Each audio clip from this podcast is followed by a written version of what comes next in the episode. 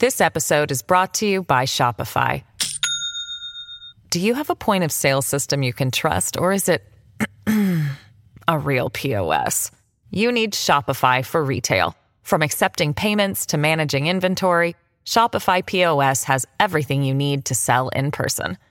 Go to shopify.com slash system, all lowercase, to take your retail business to the next level today. That's shopify.com slash system. Hello, everybody. This is Marshall Poe. I'm the editor of the New Books Network. NBN listeners like to read books and buy them. So we thought we'd tell you that right now, our friends at Princeton University Press are having a remarkable site wide sale. You can get 50% off books, including ebooks and audiobooks, with the code 50, F I F T Y, at checkout until May 31. You can save some real money on Princeton University Press books. I encourage you to go there and check it out.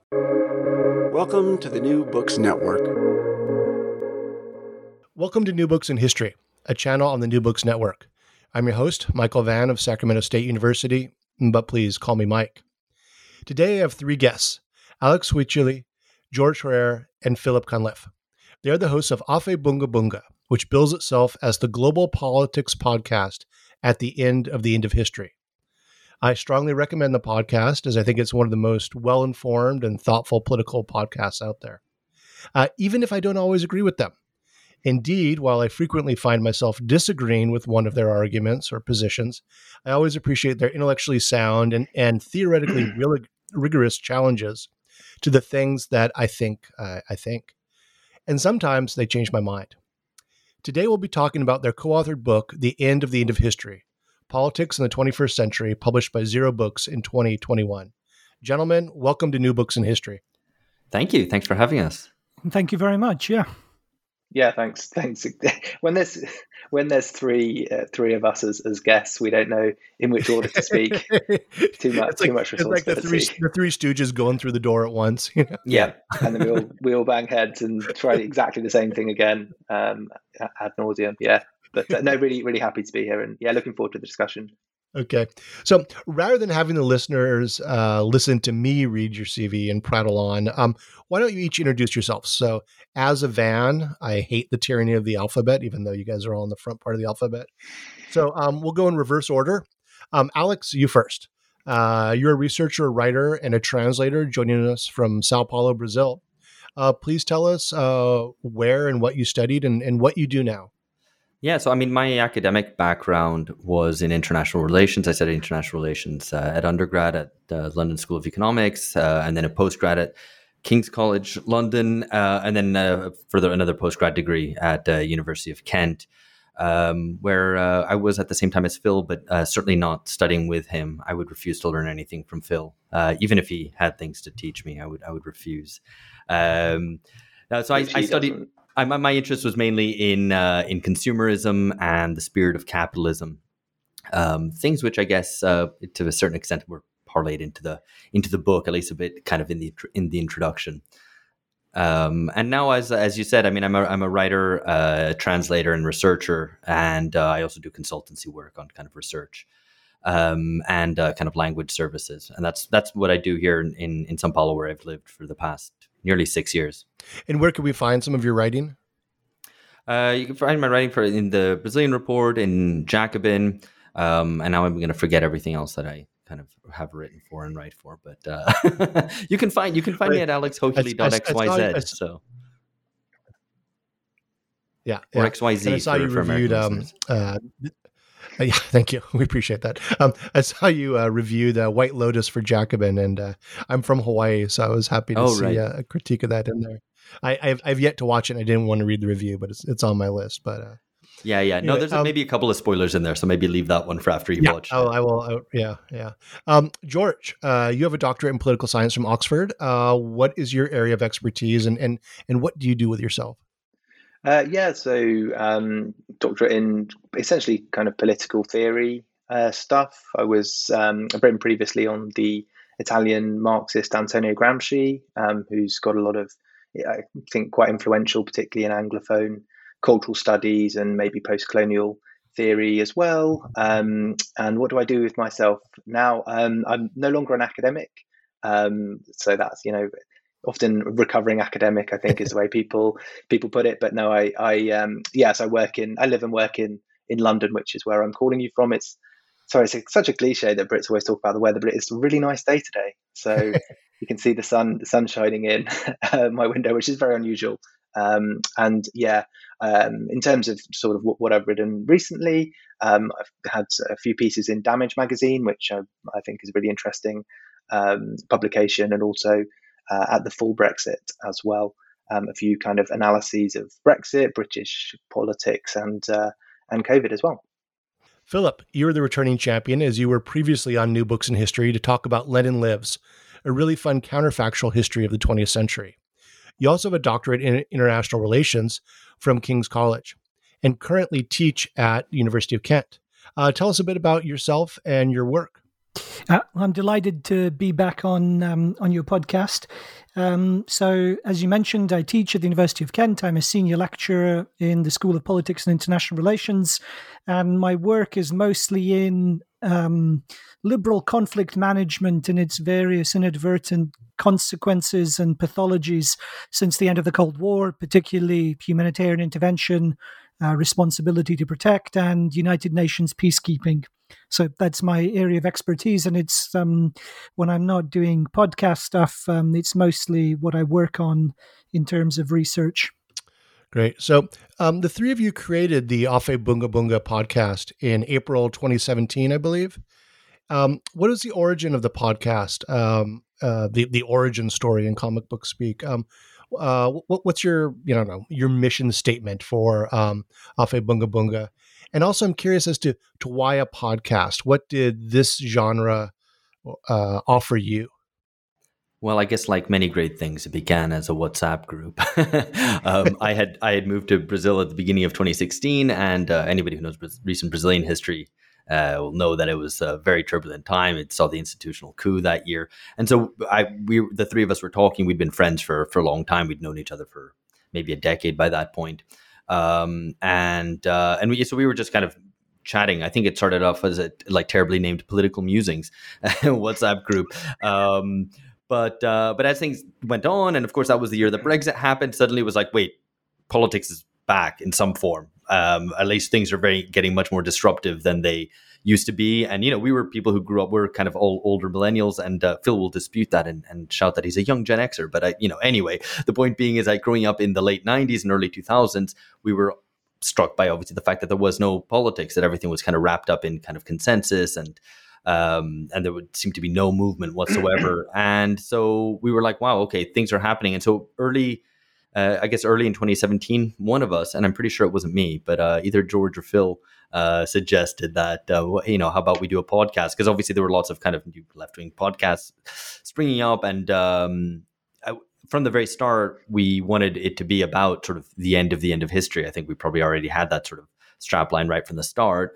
Um, but the content of it and the kind of general tone was something that evolved over over the kind of first year or so, trying to figure out exactly what we wanted to do with it. Um, but uh, but it was pretty clear that we were about kind of exploring the contours of the emerging world, or maybe the the the world that we knew, which was falling falling away behind us. Did you guys have any um, broadcasting experience prior to that? Um, I had done some uh, radio in university, um, and I had done kind of some program, you know, kind of uh, you know managing the radio station stuff like that. But uh, but nothing nothing kind of more serious than that. No. Yeah, I'm, i would really... say we were we were more like a punk band. We were like, yeah, we can we can learn as we go. We can learn on stage our, our instruments. Um, that's yeah, I think that was more our vibe. That's, well, that sounds like it's being self-aggrandizing, but really, it just George means that we can't play our instruments. So you know, that's, that's it. Well, I really like that because I organized a panel for the um, the next American Historical Association, uh, if if it meets in person, um, with the really cheesy cliche title is is podcasting the new punk rock for uh, for for academic historians uh, who gone into podcasting, and there's a number of us who do, and we don't do anywhere near as well as these uh, professional uh, broadcasters who talk about history. Um, I don't need uh, my students to recommend the Dan Carlin Hardcore History podcast to me. Mm. I will mm. never listen, and um, to, to his credit, he he he corrects people and says he's not a historian. But anyway, we'll leave that one there. Um, so how how's the book an extension of the podcast? Yeah, I mean, so Alex's origin story there, I think, was quite high highfalutin in some senses. I mean, I, the way I remember it is that we went to the pub and we thought we could do a podcast. Let's um, let's do it. Um, but no, I think one thing that that really came out of you know over the years that we've done the podcast is that we wanted to continue the conversations that we'd had with guests, the particularly high quality of feedback from listeners and like the, the prompts to make to make us take it more seriously and to I think really put some thought and preparation into some of the topics and to try some new things out. I think that kind of led into the idea that we could you know we could try and systematize some of these these things. We didn't sort of see many books out there that were really responding to the, the kind of the situation as it was developing post 2016 in the way that we would have wanted. So yeah, I think that's what the book essentially tries to put some of the frameworks that we'd been testing out in conversation and, and developed with with guests. I think it's really important to say some some really you know some really top draw guests who made us think and gave us some some great ideas that we that we uh, borrowed and cited. We didn't obviously steal in in creating the book, um, but yeah, I think that was our aspiration was to to try and you know be provide some some frameworks that could help listeners or readers in this case um, think about global politics, particularly post 2016. Mm-hmm. So let, us talk about some of the the key terms and concepts that you utilize uh, in the podcast, but but in the book, and really explain in the book. Um, let's start with the most obvious. What what is the end of history? I mean, obviously, this comes from Francis Fukuyama's um, well known and and really much much derided uh, essay and then book. Um, but you offer what I think is a like a, a really persuasive defense of the end of history. Um, concept. I, will I'll you know come out and say that I'm one of those historians that just enjoyed dunking on Francis Fukuyama for years and actually have a lecture at the end of my 20th century world history class where I talk about um, competing narratives in the 90s with uh, uh, Francis Fukuyama versus um, you know the clash of civilizations versus uh, uh what I think is the most persuasive is Chalmers Johnson's blowback uh, concept. But um, reading reading the uh, this chapter on the end of history, I was it, it really challenged me um, to reconsider uh, Francis Fukuyama and. Um, anyway, so give me the give me the sales pitch on the end of history and and um, tell me why I shouldn't be writing off Francis Fukuyama. I'm delighted to hear the chapter that you found the chapter interesting and persuasive. I suppose, um, I mean, maybe one reason to write it off is the fact he's kind of written it off himself. Um, but despite that, we do want to defend his original proposition. So, I mean, you know, in the last, I don't know, um, 20 years or so, he's hedged and kind of qualified. But I still think, and I think we all do, that the original proposition is still is still solid enough that it needs to be um, thought about and engaged with in a serious way. And so the idea of the end of history was what Francis Fukuyama, how he coined the post, or how he described the post Cold War period. So that with the end of the geopolitical standoff between the Soviet Union and the United States and the social systems that they represented of Soviet communism and liberal democracy, liberal capitalism, meant that there was after that, after that conflict ended, there was no fundamental dispute over the basic principles and structures of social and political life. and that as a result of that, that changed the quality of all of politics and all of society. So, I mean, frequently one of the ways in which the end of history was misinterpreted was that it was understood as claiming, you know, that uh, there'll be nothing new ever again, um, you know, as if time stops or as if there'll be no new events. Um, but that isn't that isn't what the claim was. The claim was that history, in the sense of um, the search for new political structures and new forms of um, of human government, um, that contestation was over because it had been resolved in the favor of liberal democracy. And this was inspired by um, Fukuyama's idea, was inspired by um, Hegel's philosophy of history, the German philosopher Hegel, who made a similar analogous claim at the end of the Napoleonic Wars that with the defeat of, the Napoleon, of Napoleon and the universalization of the constitutional principles that undergirded the French Revolution, similarly that the the um, peak of human development, political development had been reached, or at least that's one way in which the claim is understood.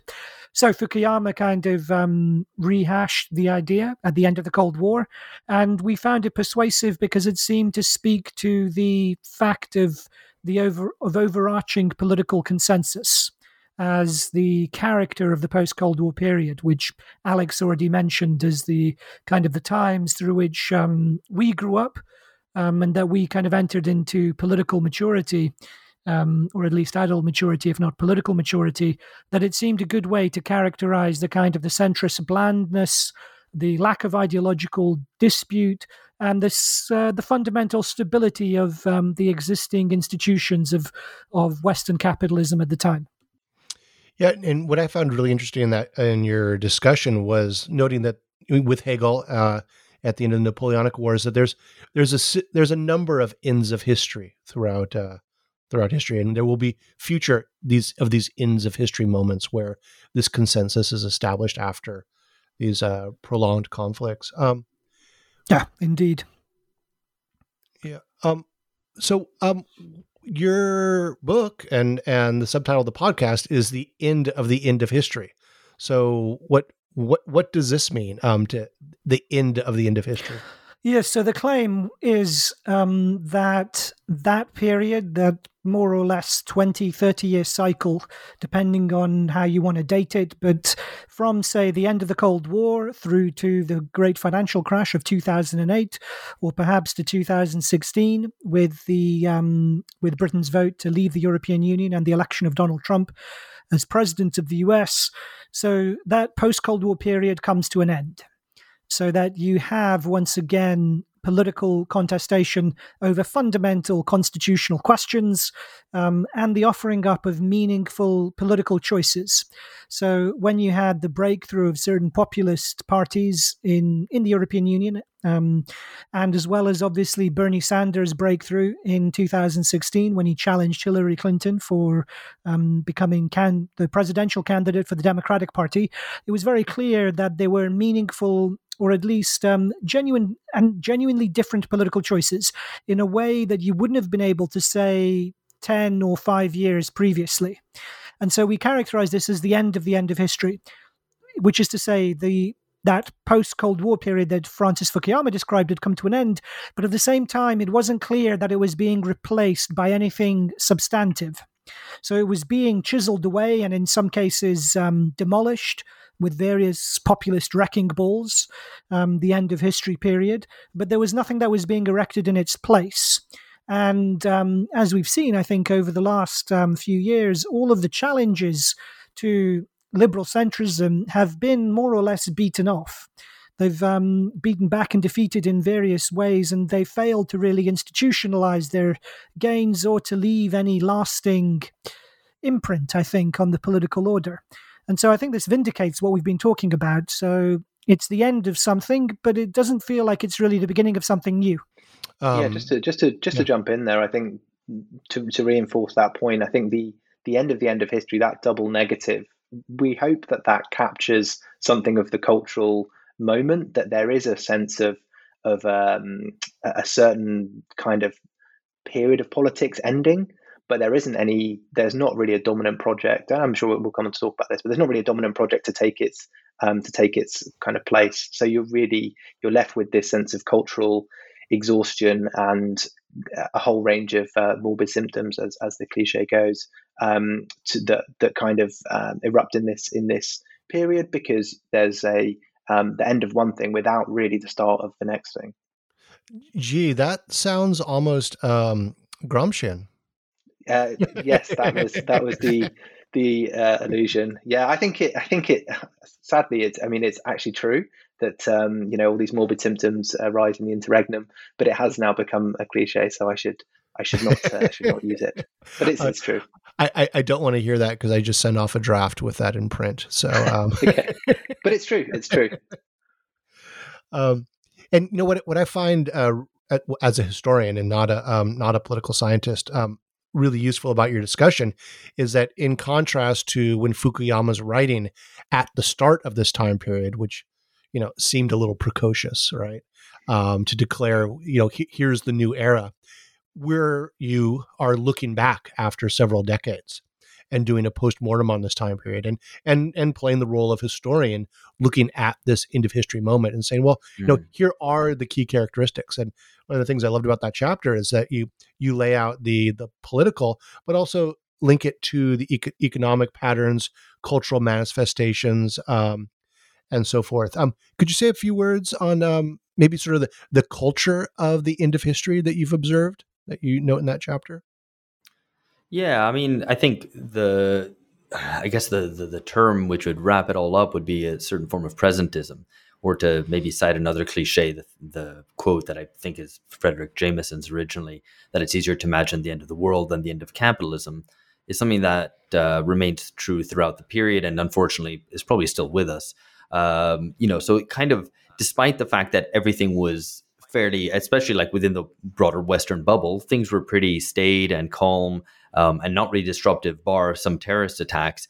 Uh, cultural manifestations were completely dominated by kind of catastrophic uh, imaginings, right? You know, like the, the idea that 9 11 was imagined before it ever happened.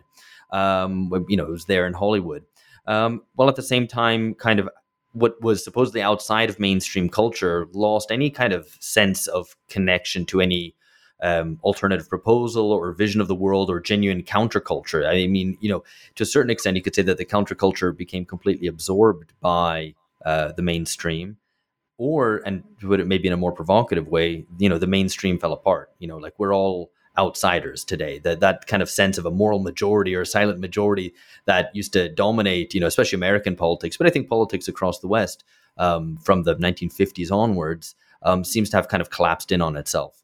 Um, yeah. So in that regard, um, you know, the it, it, was only things like you know what's happening that's alternative and challenging. You know, you think of I think we cite this in the book. You know, like Rage Against the Machine, but it almost seemed like a kind of desperate attempt to politicize things when there wasn't actually any politics going on.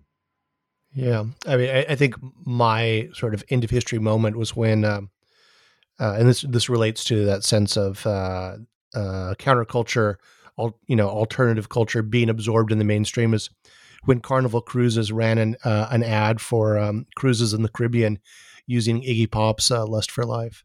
Yeah, and yeah. Um, my brain pretty much exploded at that point. I'm happy Iggy's getting paid, but um, no, no, this is this is not okay. Something is wrong with the world. Um, yeah, and I so, mean, we cited another yeah. example of that, but in, in reverse was like Adbusters magazine, which was always a kind yeah. of a pretty superficial rebellion, in my view. You know, kind of challenging advertising, um, which then started selling its own unbranded sneakers, and you know that was, I think, the the, the death knell of the counterculture. You know, who turned me on to Adbusters uh, back then was a friend of mine who worked in advertising. Um, oh, perfect. a yeah. photographer, it's uh, you know, failed artist photographer who had a career in advertising, and he and he turned me on to that. Um, so let's get into some of the other concepts, um, such as post politics and anti politics. Um, Alex, do you want to speak to that? Yeah. So the thing about, I guess, what the task was is that if we're saying politics is back, or at least the the ways in which politics had been um, kind of clamped down upon and being and wrapped up in this kind of uh, you know warm coating of consensus over the 90s and 2000s then how was politics back? You know, really putting politics itself into question, not talking about left versus right or socialism versus capitalism or, or these other forms of polarization, but asking whether, you know, what is politics and what are the ways that it uh, can be furthered? What way can things be politicized? And what are the ways that things are kind of um, kept a lid on, to put it, to put it that way, right? Um, and this is something that's of interest uh, to the left, to any kind of uh, progressive and radical movements, because the the whole idea of politicization is that you want to challenge the way that things currently are, and so politics is intimately tied to what the left is or, or should be, right? That it's that left is politics, or or the left uh, is what kind of instantiates politics by by creating a challenge to the way things are. And it's always conservatives who want to say, no, no, let's not talk about these things. Let's just you know put them put them back in their uh, put them back in their box, right? Um, so, like to get into the kind of more uh, political political sciency sort of language of it, um, you know, post politics is that form of management uh, of managing a, a, a, present and managing the kind of razed earth where uh, socialist movements, uh, alternative politics, and uh, working class organizations once were. So as they were de- defeated globally by the sort of neoliberal onslaught at, at, the end of the 1980s, and probably most you know most visibly with Reagan and, and Thatcher in, in, the US and the UK, um, though the story is is the same kind of elsewhere. Um, that you know in, in this place of that instead of having the kind of the, the ruling class attacking the working class you had a, a form of management saying let's not basically talk about politics. Everything was a matter of consensus. Uh, key political questions i mean the typical one being you know setting interest rates for example monetary policy that was made uh, an independent matter. Uh, it was not to be touched by elected governments. It was put in the hands of technocrats uh, quangos were became in charge of uh, generating regulation. And so ever greater areas of what was politics and was subject to political contestation uh, became outside of put outside the realms of, of democracy. And that's basically post politics. It's a strategy of depoliticization led from the top. And so at the same time as you have this kind of withdrawal of, of the people from politics, that people become less and less interested, become more apathetic, and so on. Um, what really drives this is it comes from the top that think that politics doesn't matter anymore. So you're going to vote, but you're going to get and end up with the same thing anyway. And that's basically post politics. It's not just an acceptance that hey, there's going to be political conflict, but we want to keep it moderate. It's like no, there is no conflict. There is no real contradiction. We just need to manage it and follow the best advice that the experts give us. And and as a historian, I have to ask. So so when when does post politics sort of become dominant in this end of history period? I mean, in the 1990s, really, I would say. And I, I mean, I, you know, I was I grew up in Britain then, and, and so for me, it was like the the Tony Blair government of New Labour was uh, the the real avatar of of that post political form of management because it was ruling over the ashes. You know, this was, you know, as uh, Thatcher famously said that her greatest success was Tony Blair, was New Labour, um, which they they kind of completely bought into the grounds of of Thatcherism uh, that's basically it right then. Basic, you know, not not even recognizing that there was an enemy anymore to be fought, or that there were uh, divisions within society. Right? We're all and, middle class today, as he said. Yeah, and then on this side of the Atlantic, Clinton's consensus building. Yeah, and, and he was there even earlier. Yeah. Right. I think Michael Moore uh, described uh, Bill Clinton as the his favorite Republican president. Um, yeah. Um, there you go. So, so I mean, okay, you asked so about that, anti-politics. yeah. yeah. Yeah, yeah, no, I mean, so, anti-politics. So, so, anti-politics then, and that's a, a, far more ambiguous thing. I think post-politics is fairly well established as a term. Um, anti-politics is far more ambiguous, and a part of the thing that we wanted to do with this book is kind of put our stamp in it and try to nail down what it actually is, because people sometimes talk about anti-politics as being what I've just described post-politics as, i.e., depoliticization um, when actually what we what we have identified as kind of anti-political movements are ge- generally movements from from below or that seem to come from below, which set themselves against the political class, the political establishment, the political system. But in being a rejection, uh, there's it's just has a purely negative quality to it. So it says that you know they don't represent us. Um, they don't have the right to rule. All of them up there, and it, and it extends beyond politicians, but also goes to you know maybe civil servants, the judiciary, uh, the media, the legal system, and various appendages to, to what I guess would be the establishment. Um, but it doesn't really militate in the name of an idea. It's not like socialist movements in the past would say, you know, or revolutionary movements especially say, you know, they don't represent us, they're not fit to rule, but we're going to take charge and implement and try to create this new social order. You know, it's just purely a, a rejection. So what makes it really ambiguous and really curious is that it seems to be politicizing. And you know, uh, one of the terms or one of the I guess manifestations of anti-politics would be what is often called populism, which seems to be politicizing because it says, "Hey, we don't all have the same interests. This idea of consensus is completely false. What the experts say is actually completely self-interested, and we're going to challenge that. You know you up there the political class don't have the same interests as us the the majority the people whatever. And so that's politicizing. That's important. That's the kind of first step to to politicizing and and, and creating you know division. Um, but at the same time and what we warn against in the book and say that anti-politics is this dangerous thing is that it um, kind of takes away any possibility any grounding for democratic legitimacy Because if it says, you know, they, they're not fit to rule, but kind of no one else is, uh, that representation maybe is even impossible, um, then who is going to rule? It creates this vacuum. And I mean, we talk a lot about uh, Brazil in the book because I think it's, I mean, we all agree, I think that it presents a, a very perfect crystallization of a lot of these tendencies. You know, and, and if you look at Brazil's history from 2013 to today, it's pretty obvious how that works. You know, big anti-corruption protests which say, you know, the, the whole political class is corrupt. Okay, fair enough. There's loads of corruption. What are you going to do to change that? It says, no, just get rid of them all. They're all corrupt, right? That kind of uh, takes away any sort of uh, legitimacy for the political class and creates room for either for authoritarian kind of interlopers who, who base their appeal on kind of charismatic authority or di- uh, direct rule, dictatorship, and so on. Or even even worse, you get kind of new technocrats coming back in different guises. And and here maybe I'll foreshadow something we might talk about in a little bit. But um, you know, someone who comes in who's, for example, a businessman who says, "Hey, I'm not from politics. I'm not part of." that like in club of whatever. I'm a guy who gets things done. I'm a dynamic, modernizing guy. I'm going to come in and not be corrupt because I'm not going to be corrupt because I'm rich. I don't. I'm, why am I going to steal? Um, and uh, and and try to present this kind of new face to politics. But that ends up just recapitulating the same form of uh, you know elite technocracy that people rebelled against in the first place. And so there's this kind of uh, dangerous recursiveness to, to anti politics. Right, and, and in the Brazilian case, um, if, if I remember correctly, um, when Dilma Rousseff was ousted in that uh, in that sort of legislative coup, um, wasn't there a high percentage of uh, Brazilian parliamentarians who had corruption charges? Oh yeah, pending pending yeah. that voted to remove her for corruption. Yeah, a third to a half of Congress had had charges against them. You know, already right, right. which, which found guilty. So which just makes that whole anti-corruption stance totally absurd. And and, and then to go further north in, in the United States with Trumpism and the the drain the swamp mantra, um, I mean, it, what does that even mean, right? I mean, it's it's this rallying against some sort of grievance, but no, is it that anti-politics has nothing to put in its place?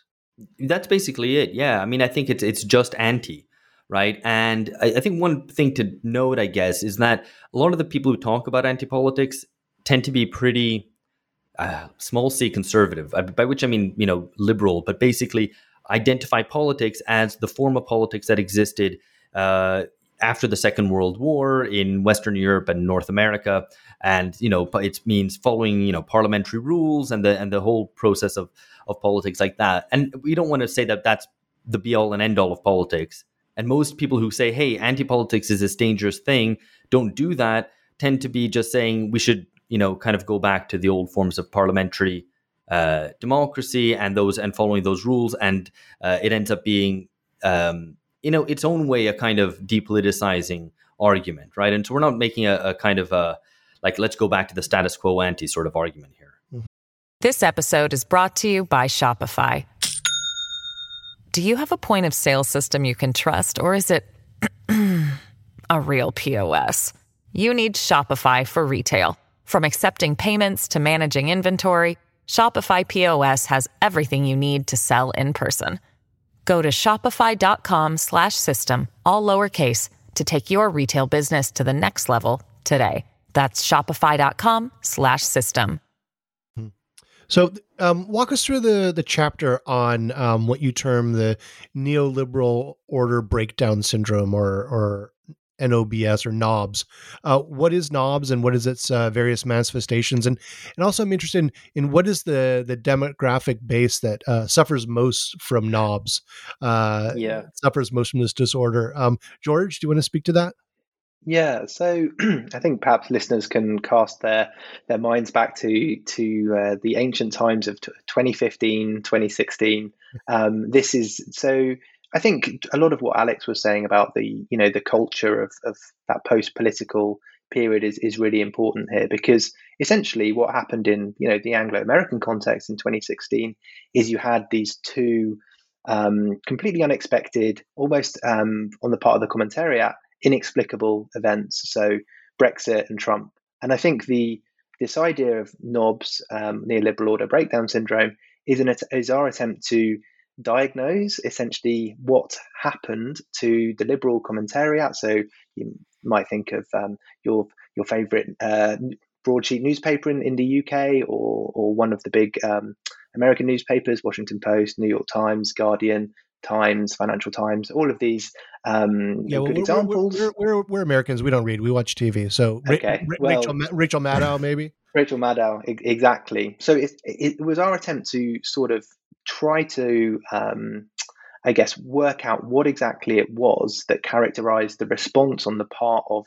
people who were supposedly experts in politics to to these events in, in 2016 in particular, but it actually has quite a long tail in uh, in in various ways. So essentially, what we um, the way we we set this out was that that knobs is uh, the inability to accept, to explain, or to respond to political change. So some examples of characteristic symptoms in each of these uh, in each of these cases because we did want to we did want to kind of uh, present this as a as a, a, syndrome is so if if you can remember this kind of 2016 context the incredulity at or denial of political change and the refusal to accept responsibility for contra- for creating contemporary conditions. So who um, how did people respond when when Trump was was elected for example and particularly you might argue there's um, whatever the conditions that created uh, Trumpism, you know, look perhaps no further than the Obama administration and some of his supporters, some of his um, functionaries of various sorts. Um, and I think it was the the almost some of the, the the rhetoric which was poured out at that time was was was quite was quite shocking. And we thought okay there's there's something at work here. There must be a political explanation. And I'll kind of get to that in a, in a second. But in terms of the inability to explain political change well what were the explanations um, adduced for Trump or for um, Brexit, well, you have things like social media just cons everybody. You know, people are basically too stupid to understand what is true and what is false. You have Russia conspiracy theories, these things which um, came seemingly out of nowhere to occupy quite a central position in um, in kind of the, the national conversation. And um, finally, this kind of inability to respond to political change. And again, this is on the part of what you might call the liberal establishment, or, or you could see journalists, uh, academics. Sorry to uh, any academics out there, but certainly several of them were guilty of this. Um, but yeah, a real kind of nostalgia for the recent past in uh, you know, looking back to the to the halcyon days of 2010 when all political questions were settled, um, or the, it's a kind of elite persecution complex, seeing voters as somehow being unfair um, to hold their representatives um, to to account. Um, and I think just to, to kind of touch back on what Alex was saying about the culture of the post political era, that's a really big part of the um, part of the explanation because I think this idea um, of there is no alternative or Tina. So this was very dominant amongst all of the people you might, you know, to generalize here, but everybody analyzing politics, all the commentators. And so when something which did happen, which didn't fit into that model of there is no alternative, um, the responses were very revealing. And I think it's also worth saying on Twitter, you saw the short circuit essentially between people's knee jerk reactions and they would then tweet things out. And I'm sure your listeners have uh, some some favorite examples um, of, of some of these kind of classic um, responses to, to Trumpism or to, or to Brexit. Um, but this is essentially what we wanted to we wanted to, to name is like what is this like what happened at that point and how did the political class and uh, politics knowers, as as the, the phrase goes. Um, how did they respond to this kind of, in hindsight, it quite explicable um, set of political uh, or parapolitical events? Right, and and just just one more time to to break uh, do the three way mm. break breakdown on on the neoliberal order breakdown syndrome. It's it's uh, inability yeah inability to to accept. So kind of like this this isn't happening. Uh, right. inability okay. to explain. So these kind of quite um, uh, these models which basically give voters no agency and inability to respond. So no political responses. Um, you saw a lot of people sort of go on listening tours of, of rural America or, or uh, outside of London, and these journalists sort of come back and be like, "I can't believe people are talking about these things. They're not bought into the political process." Um, so, yeah, it was quite. A, I think we also wanted to capture that this was a very turbulent time, and there was, you know, to name this like, how do people respond to this? Their set assumptions kind of starting to break down. Yeah, and you, and you see it manifest in in these uh, the talking heads, the commentary, and yeah, in in the press and on uh, the cable news networks, and then in in more popular cultural forums. And there was the the HBO film about Brexit with um, uh, what's his name, the guy who's in everything, yeah, Sherlock, uh, Sherlock Benedict, Holmes, Benedict Benedict Cumberbatch, yes, Yeah, as, as which, Dominic you know, Cummings.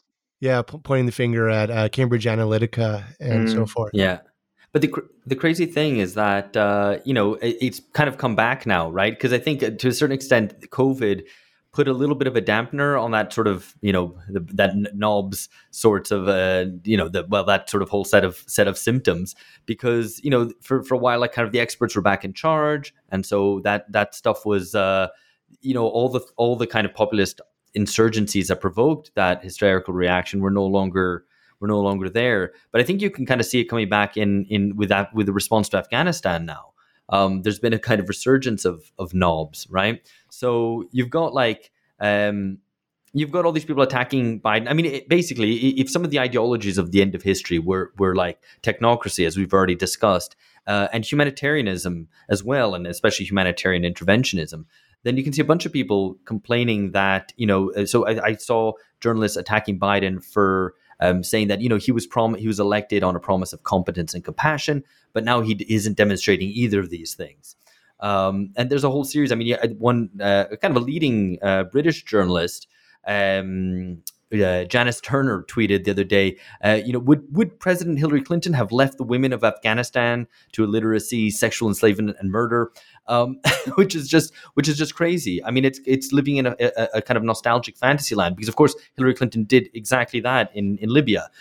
um, so you know, it, it just it's replete with these examples of people kind of tearing their hair out at, at the fact that something that they took for granted and believed uh, would continue and wish that would continue, effectively the forever wars and America's um, sense of its own authority in imposing liberal democracy around the world to, to no success, of course. Um, you know that, that that would continue forever, and that the fact that you know even one of their own should kind of pull out the rug from underneath them is like, no, this can't, you know, this can't be happening. Um, and so, yeah, the, kind of in some way, Knobs Knobs neoliberal order breakdown syndrome continues. Philip, do you want to link um, or expand upon uh, this connection between neoliberal order breakdown syndrome and, and this current crisis in Afghanistan? Yeah, just to reiterate that how strongly visible it is among all the commentators on Afghanistan is the again the whole process kind of repeating itself the inability to account for change and the nostalgia for a very recent past and so here we have kind of knobs playing out in a few urban enclaves in this um, kind of war-torn, deeply violent, and deeply poor country. And the imagine, you know, the pres- presumption was that until a few days ago, everything was fine, women's rights were improving, everything was going in the right direction. You know, there was a few kind of problems in the rural kind of margins, but it was all heading in the right direction. And then suddenly everything is overturned, and everyone is um, aghast, dismayed, incredu- incredulous, unable to explain this turn of events except to call for more of the same more humanitarian bombing, more um, funding for women's rights and NGOs, um, and so on. So I think it's a, it's an excellent recapitulation of the whole knobs that we had for a few years 2016 to 2018 or so it's you know kind of being replicated in miniature around the fall of kabul And now, in the in the book, um, you uh, there's a chapter on Berlusconi and on uh, on Italy, and the and obviously the podcast title is a reference to Ber- Berlusconi and his uh, infamous bunga bunga parties. Um, so how how did um, Italy pave the way for this political moment? Um, do you want to unpack this for us, Alex? Yeah, I mean, I think what's fascinating about Italy is that it's plunged into the end of history in a pretty abrupt manner. So you have what you know the the fall of the First Republic uh, and, and the beginning of the second one at the beginning of the '90s, at the same time as uh, Italy is trying to make itself compatible to uh, you know to, to to fulfill the criteria of the Maastricht Treaty, um, which you know is kind of a lot of neoliberal restructuring, um, and that and, happens. and, and, and Italy had a significant Italy had a significant uh, communist party. Uh, Well, exactly. doing very well in elections. right? And, and so and so what you know if if the backdrop to or or the kind of foundation for the end of history is the defeat of the working class, the defeat of of and the, the sort of end of communism as a as a kind of real possibility, then you know Italy lives that in a in a very marked way because uh, the the Communist Party uh, kind of undoes itself and you know kind of folds itself into kind of uh, a, a, sort of new sort of left wing vehicle and gradually and begins its gradual road to becoming a neoliberal centrist party on the model of the U.S. Democrats. At the same time, you have this mass anti corruption investigation. Uh, which completely delegitimizes the whole political class. Again, here's a kind of echo of, of anti politics in a way of what I was talking about earlier and um, and that delegitimation of the of the political class means that you have all the kind of parties that uh, held up the, the political structure of uh, post-war Italy, especially the Christian Democrats, whose basic job in politics was just to remain in place and govern to keep the communists out. Suddenly, they had lost their raison d'être as well, and in that vacuum, uh, enters this guy who was previously a real estate mogul, then uh, became a uh, mass media mogul. I mean, he became basically television and he brought kind of more American style consumerist television uh, to the Italian masses.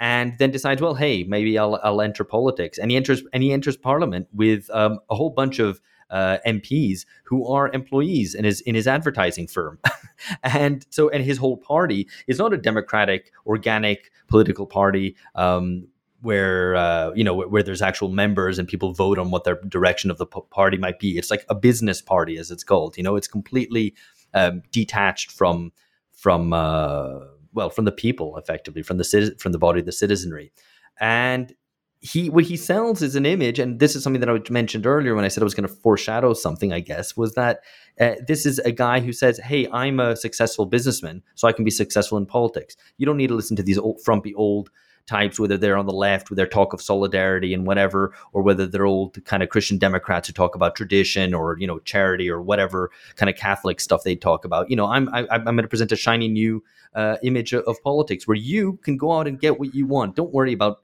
the you know people telling you you need to show solidarity or civic duty or charity or whatever respect for tradition you can just go out and, and go after what you want right? So it's a very consumerist vision of politics. It's a very personalized vision of politics where it's based on him as a person selling his um, selling his image. Um, and it's a very personal and it's a um, and, and it's one which is kind of less and less kind of democratic and organic uh, as, as a as a vision. And it's it's funny because he ends up capturing so many tendencies of the end of history that we'd see played out across Europe and North America and beyond that even over the over the following decades. So one obviously is uh, you know a kind of media mogul being involved in politics. Either you know you have it indirectly with Richard Murdoch, for example, Rupert Murdoch, um, but you have it also more directly with, for example, like Thaksin Shinawatra in, in Thailand, or you know you can think of other other cases of, of media moguls being directly involved, or for that matter, a TV personality in the form of Trump.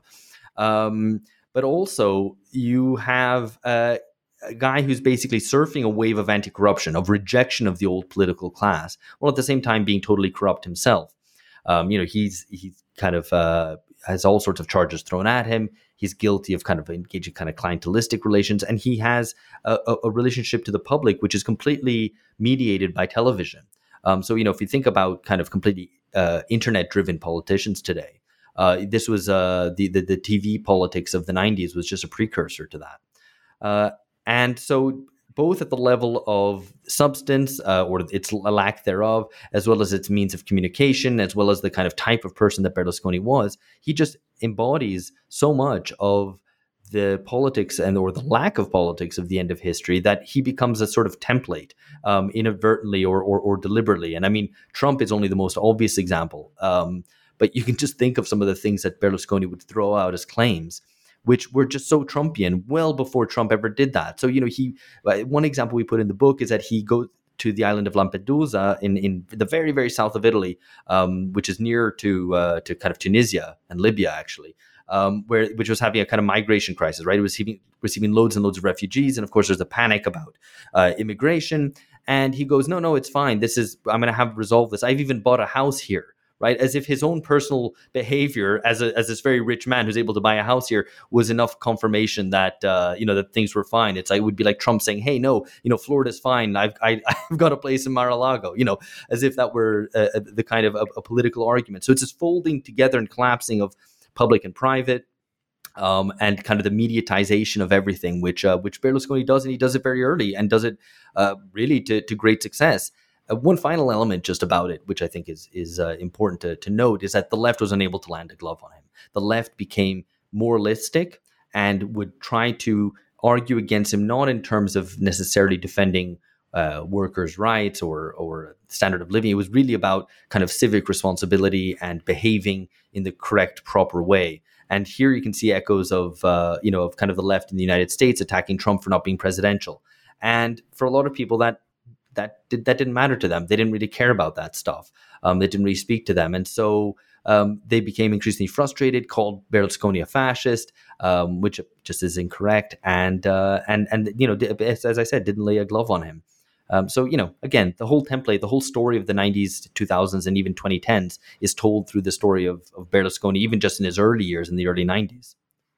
Yeah, and I, I found that really gratifying because during the uh, the the first year of Trump, I was I was telling my friends, no, we've seen this before. We saw this with yeah. Berlusconi, and so many of my uh, my colleagues were saying, you know, this is unprecedented crisis. I'm like, I, I don't know this. I don't know that much about Italy, but just this looks real similar. Um, George. Yeah, just just I think just to bring it obviously back to the the title of the podcast, I think one thing reflecting on on Berlusconi specifically is that these these bunga bunga parties that he had ended up having a political um, importance because he was showing people here's how to have a you know kind of a fun, sexy life, and you know he gave um, Italian voters at that point special dispensation to to kind of um, to to break the rules. And as Alex said, the moralistic left was completely unable to kind of to uh, respond to this. Um, I think it would one way to put it would be his private life. He made that some aspects of it public, and that was very very successful. And responding to that made the left seem that they didn't understand that this is you know that this kind of mode of politics was was going to become uh, become dominant as it ended up um, ended up doing. Yeah, and and again, so much resonates with uh, with Trump and just the, you know the the response of you know Orange Man bad and and you yeah. know pink pink hats as as the response, not not a policy response, not uh you know uh something that can really well, attend to p- political needs, but this again this moralizing. Well, I mean, the, the funny thing, actually, you mentioned the kind of pink pussy hats, where uh, you know Berlusconi, of course, was uh, you know obviously strongly criticized for by feminists for being uh, you know, macho, sexist, you know, crude, etc., which which absolutely was. Um, but the, his largest constituency in society was housewives, actually. Um, so that that again kind of proves that somehow the the left weren't able to get kind of leverage there, weren't able to get their hooks in. It didn't quite land. Yeah. Well, this is all um, very depressing. Um, what uh, what do you hold for our future? What what's what do you predict for our ideological future? Well, I don't think this is uh, necessarily the point for, for too much um, optimism, but um, yeah, and so obviously in, in the chapter of the book we go into a lot more um, detail on this, but just the, the broad outlines. I think the way that we would see it is the essentially the the right has um, or the centre right has. Uh, it's quite likely that we're going to see what we call state capitalism, so high state um, expenditure, perhaps a particular focus on addressing regional inequalities. Um, and I think it's probably worth saying that this, you know, I think COVID has accelerated this this trend. So you see very like high levels of expenditure and investment from from the state in from centre right perspective. And these were the people who, you know, a lot of the same people who'd previously been talking about austerity, who'd previously been talking about the effects of the global financial crisis and the need for belt tightening, and all of that kind of ideological justification, I think, is more or less out the window. One kind of complicating factor, and I think that this is, you know, um, particularly uh, true in, in many states in, in Western Europe and in, and in the US as well, is that this state capitalism has to contend with uh, state apparatus that has been hollowed out over the past 30 years. So maybe we could call it failed state capitalism. So, this idea that you can turn to the state to solve problems, but you don't really have the uh, expertise, the apparatus, the, the state capacity that you would have had previously. So, it's a very contradictory um, project. But you can see this in in Biden to a certain extent, in Johnson to a certain extent, in many many examples. But this is how we would would characterize, I think, perhaps the centre right. And so, if that's the right, what's the um, what's the left? Well, I think the primary condition of the left is the, the defeat of the organised working class. Um, and what what this sets as conditions for of possibility for a kind of centre left or a left response. What it, I mean, it, I think it, we we call it moral minoritarianism, um, or progressive technocracy. So the idea is that all of these energies, perhaps of left populist movements, so uh, Bernie, Corbyn, um, Syriza, you know, Mélenchon in France, all of these, um, there's loads of them.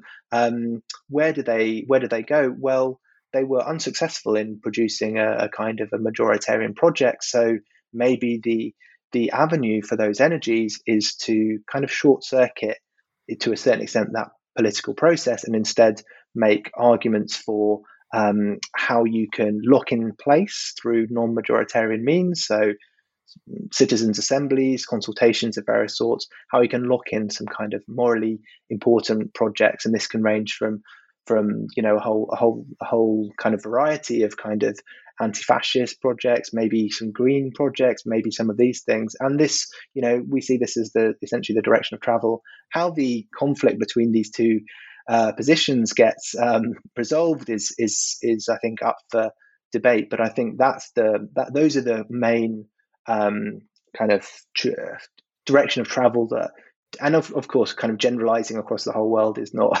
super easy to do but i think that's what we're going to see. And in some ways then the left will become the defenders of the status quo because they will be the ones who will find it easier to talk about how to um, kind of move in a progressive direction while the right is saying well we need these big state-led responses but has no or centre right has no real uh, kind of capacity to do it. So it's a quite a contradictory picture, but I think there's there's those two camps starting to coalesce, perhaps.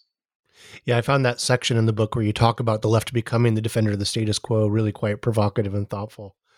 Um, I think it was also it also is designed a little bit to to provoke. I think there is a need to to really assess the political and and this is partly you know since 2016. I think what this is one of the the ideas we're trying to communicate in the book is that things have change some of these fixed assumptions that may have been in place over the post political period, um, over the end of history period.